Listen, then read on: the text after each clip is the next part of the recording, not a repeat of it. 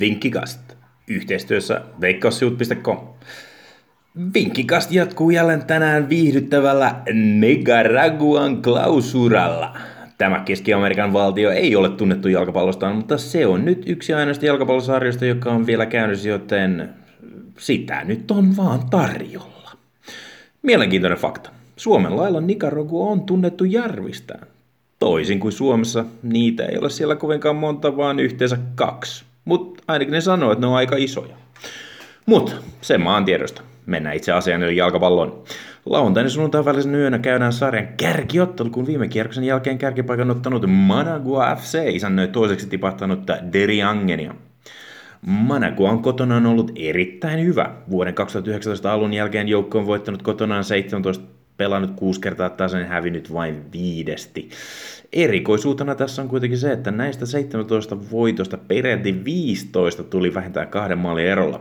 Manakuan normaalilla voitolla tarjolla olisi 1,9 kerran, mutta se vähintään kahden maalin voitto voisi houkutella.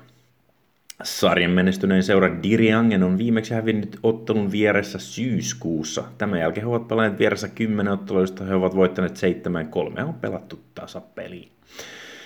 Diriangeni luottaa hyvän puolustuksen ja se voi olla joukkueelle etu tässä ottelussa. Managuan oma puolustus kun ei ole niin pitävä, sillä heidän pelinsä perustuu maalien tekoon. Diriangen voitti jo kotonaan viime kuussa Managuan 2-0 ja he voivat venyä tässäkin ottelussa.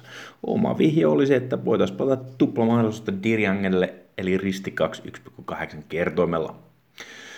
Nicaraguasta lauantain pelistä nostetaan ylös myös Real Esteli, joka isännöi kotona, kotonaan sarja Jumbo Las Sabanasia. Las Sabanas on kahdessa viime ottelussaan vien, venynyt kotonaan tasapeleihin, mutta vieressä peli ei kulje.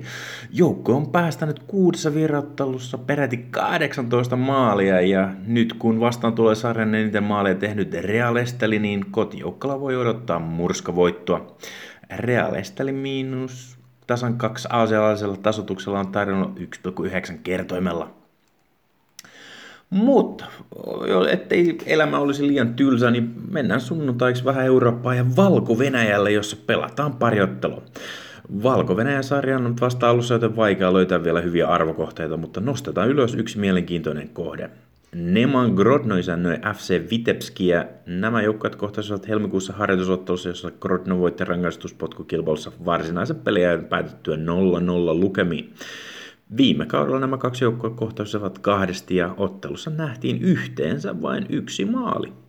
Tämän takia vetoehdotus on alle kaksi maalia 2,075 kertoimella.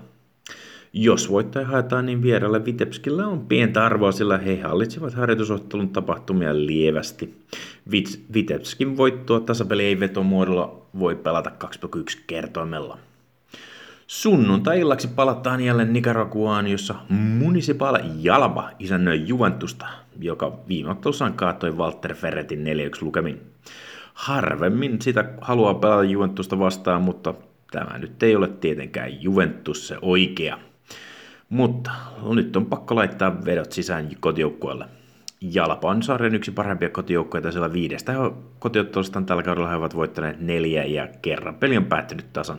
Juventus on taas viidestä vierasottelustaan kerännyt vain kaksi pistettä, eli voittotili on vielä avaamatta. Joukkueet kohtaisivat aikaisemmin tässä kuussa Nicaraguan kuuluisassa kupissa, jossa Jalpa voitti kotiottelussa lukemin 2-0. Samanlaiset lukemat voivat olla nytkin, mutta pelataan normaalia kotivoittoa 2,10 kertoimella. Hei, siinä kaikki tällä kertaa. Ensi viikkoon.